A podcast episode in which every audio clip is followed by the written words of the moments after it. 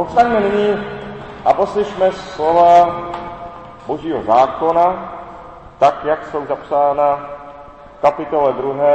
první knihy Mojžíše, služebníka Božího, kapitole eh, ve verši 4. až 20. Poslyšme ta slova v pokoře srdce a pozornosti mysli. Toto je rodopis nebe a země, jak byly vytvořeny. V den, kdy hospodin učinil zemi a nebe, nebylo na zemi ještě žádné polní čovisko, ani nevcházela žádná polní bylina, neboť hospodin Bůh nezavlažoval zemi deštěm a nebylo člověka, který by zemi obdělával. Jen záplava vystupovala ze země a napájela zemský povrch. I vytvořil hospodin Bůh člověka, prach ze země a vdechl mu cítí dech života. Tak se stal člověk živým tvorem. A hospodin Bůh vysadil zahradu v Edenu na východě a postavil tam člověka, kterého vytvořil. Hospodin Bůh dal vyrůst ze země všemu stromoví žádoucímu na pohled, s plody dobrými k jídlu. Uprostřed zahrady pak stromu života a stromu poznání dobrého a zlého. Z Edenu vychází řeka, aby napájela zahradu. Odtud dál se rozděluje na čtyři hlavní toky. Jméno prvního je Píšon, ten obtéká celou zemi Kavílu, v níž je zlato. A zlato té země je skvělé. Je tam také voná pryskyřice a kámen Karmel. Jméno druhé řeky je Díkon, ta obtéká celou zemi Kůž. Jméno třetí řeky je Kidekel, ta teče východně do, od Asýrie. Čtvrtá řeka je Eufrat. Hospodin Bůh postavil člověka do zahrady v Edenu, aby je obdělával a střežil. A hospodin Bůh člověku přikázal, z každého stromu zahrady smíš jíst, jen ze stromu poznání dobrého a zlého však nejez. V den, kdyby z něho pojedl, propadneš smrti. I řekl hospodin Bůh, není dobré, aby člověk byl sám. Učinil, učinil mu pomoci mu rovnou. Když vytvořil hospodin Bůh ze země všechnu polní zvěř a všechno nebeské ptactvo, přivedli k člověku, aby viděl, jak je nazve. Každý živý tvor se měl jmenovat podle toho, jak jej nazve. Člověk tedy pojmenoval všechna zvířata a nebeské ptactvo i všechnu polní zvěř, ale pro člověka se nenašla pomoc jemu rovná. Amen. Tolik je slov Božího zákona. Posaďte se.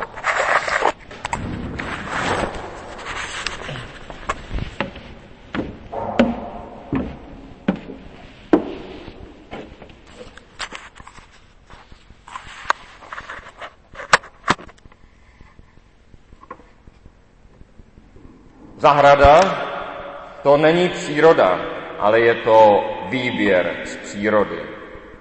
Do zahrady si z přírody vybíráme, co je nám milé a prospěšné, co je příznivé člověku. A od ostatní přírody je vždy oddělena zdí, nejenom v naší, v naší řeči je slyšet zahrada, to, co je ohrazené, ale i v původním jazyce znamená to slovo ohradit, chránit. A každá orientální zahrada měla zeď. Ostatně čteme, hospodin Bůh dal vyrůst ze země všemu stromoví, žádoucímu na pohled, z plody dobrými k jídlu. Hospodin postavil člověka do přírody už přizpůsobené jeho tělu a duši, do jakéhosi výběru z přírody, který jaksi je člověku milý. I ten první člověk je tedy postaven do světa, který je pro něj už nějak uspůsoben. Do světa, který už je lidský. A tak je tomu s každým člověkem, že jak si nepřichází první na svět, ale přichází do světa, který už je mu přizpůsoben. Ostatně máme sklon se na svět dívat, jako by všechno kolem nás byly nějaké osoby, asi jako v rodině, Rodina to je základní způsob, jakým se člověk dívá na svět. Má to jaksi zadrátované v mozku. Jakýsi vědec pouštěl pokusným dobrovolníkům animovaný film, kde se pohybují pouhé dva trojuhelníky, čtvereček a jsou tam takové čtyři tyčky. Nic víc. Nic víc na tom obraze nebylo. Přesto v tom všichni viděli příběh. Dokonce byli schopni popsat, jak se cítí ten čtvereček, jak se cítí trouhelník a většinou to skoro všichni popsali stejně, protože tak jsme uspůsobeni, aby jsme se na všechno jako první dívali jako na nějaké živé bytosti, vlastně jako na svou rodinu. A ostatně vidíme, že první věc, co Bůh nechá člověka udělat, je, že všechno pojmenuje. Zvířata samozřejmě nejsou pro člověka pomoc jemu rovná, ale stejně si nepomůže, aby se na ně nedíval jako na své známé. Zajímavé je, že třeba liška či kočka je vždycky holka, to vždy vlastně v ženském rodu, i když ve skutečnosti půlka z těchto zvířat jsou vždy samci, když to medvěd, vlk eh, nebo třeba ježek, to je vždycky kluk. Zvláštní, jak to máme jasno. Nějak nám to tak přijde. A život vlastních dětí začínáme úplně stejně, jako Bůh začal v Edenu. Učíme je pojmenovávat zvířátka. To je pejsek, to je kočička, to je prasátko. A dodejme, učíme je pojmenovávat člověku přátelská a užitečná zvířata. Ty volíme nejdřív. Není tedy nic jako přírodní člověk. Je třeba důrazně říct, není nic takového jako přírodní člověk. Člověk je vždycky společenský. Dávejme si pozor na všechny, kdo hlásají, že člověk přichází do světa přírodně neskažený a teprve kultura, společnost, rodina ho skazí. Takové přesvědčení nakonec vždycky vede k ničení kultury, společnosti a nakonec rodiny. A pak se řeže dál a dál, ale toho původního, přírodního, nekulturního, nespolečenského a nerodinného člověka se nikdo nikdy nedořeže, protože nikdy žádný takový nebyl. A pokud z toho všeho řezání do masa nakonec něco vzejde, tak je to zrůda a ne člověk. První příkaz dnešního čtení, případný zvláště pro dnešní neděli díků zdání zní, buď vděčný. Vždycky už si přišel do světa, který je pro tebe nachystaný, který je pro tebe uspůsobený. I kdyby tvé začátky byly velmi trpké, přece je patrné, že svět je pro tebe nachystaný. I kdyby nikdo jiný, Bůh tě určitě na světě chtěl, tak ho připravil. A chtěl, abys byl s druhými lidmi, protože od narození nejdříve vnímáš lidi a vlastně všechno kolem sebe jako lidi, jako živé duše. Buď také vděčný za ty pole, sady, aleje a pěstované lesy, ve kterých na člověka nečíhá dravá zvěz a smrtonosná bažina, na všechno, co ti zanechali předkové v potu tváře. Buď vděčný za domy, ve kterých je světlo a teplo, do kterých nefouká a neteče. Buď vděčný, že nemáš jenom jedny šaty a že se nemusí živit kaší z bukvic a žaludů. To je totiž takto jediné, co se dá najít v naší přírodě k snědku. Buď vděčný, že tě doktor uspí, než do tebe začne řezat a že ti dá zubař injekci, než ti začne trhat zub. Protože to také bývalo jinak. A všechno to ti zanechali lidé, kteří vedení příkazem božím mysleli i na tebe, že jednou budeš na světě. Buď vděčný. Dejme pozor na každého, kdo říká, že lidí je moc, kdo říká, že člověk je jakýsi virus na této planetě, jakýsi škůdce. Dávejme si na ně pozor a zeptejme se jich, kterých lidí by mělo být méně. Kterých lidí by mělo být méně. Kterých se zbavíte jako první, nebo o kterých rozhodnete jako v Číně, že nesmí mít potomky. Je-li člověk škůdce, pak co se dělá se škůdcem? škůdce se hubí. A tak je zřejmé, že kdo takto mluví, mluví z hluboké nenávisti. Nenechme se zmást ovčím rouchem těchto lidí, protože uvnitř jsou to draví vlci. My máme radost z každého člověka, který přichází na svět, protože ho osvěcuje Kristus. A tak lidi, lidi nikdy nebude moc. A vůbec celý svět podle Apoštola trvá právě jen proto, aby dost lidí vešlo do Božího království. My jsme tedy vděční za každého nového člověka. Sám Bůh tedy vysadil zahradu. Člověk ji má obdělávat a bez něj, bez něj by to celé zašlo, bez něj by se to rozpadlo, splanilo. Ta lidská příroda jako z knížky náš statek pro děti, kde je jabloň, hruška, kočka, pes, kráva je tam a husa také. Nic z toho by neobstálo na poušti ani v džungli. Tato zvířata nemohou žít jinde než v lidském společenství. Bůh člověku jasně ukázal, chtěl jsem tě mít na světě. Je tady kus světa, který je menší a jednodušší než celá příroda, ale je tvůj, je pro tebe připravený a bez tebe by ten svět ani nebyl. Bůh sice dopředu ví, jaký svět by člověk chtěl mít, takový, takovou zahradu už mu připravil, takovou zahradu, která by se člověku líbila, Bůh vysadil, ale zároveň nechá člověka vytvářet. Je to podobné, jako víme, hruba, co malé dítě postaví z kostek, nebo co nakreslí, dá se vytušit, co to bude.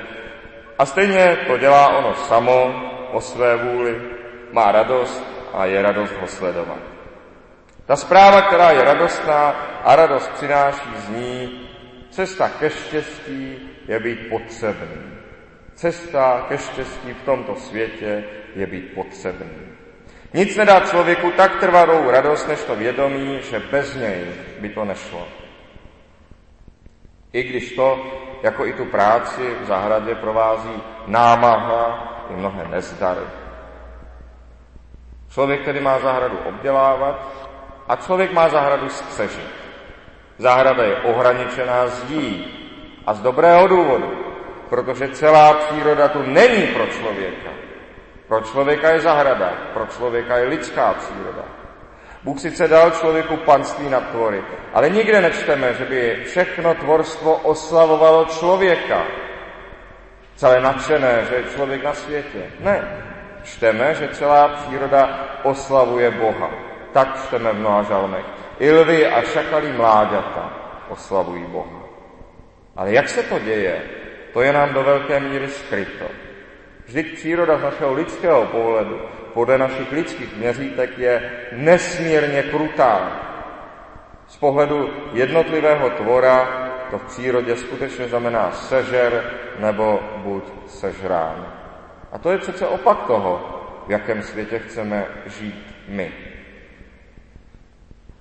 Můžeme si to krásně oskoušet, jak si kdo učí malé dítě. Všechno kolem se tě chystá zabít, proto to zaději, raději za první. Je taková nějaká knižka pro děti, kde by se všechno žralo navzájem a pak by tam byla ještě vyvedena bakterie tetanu a moru jako něco, o čem je třeba vědět. Jistě, že není.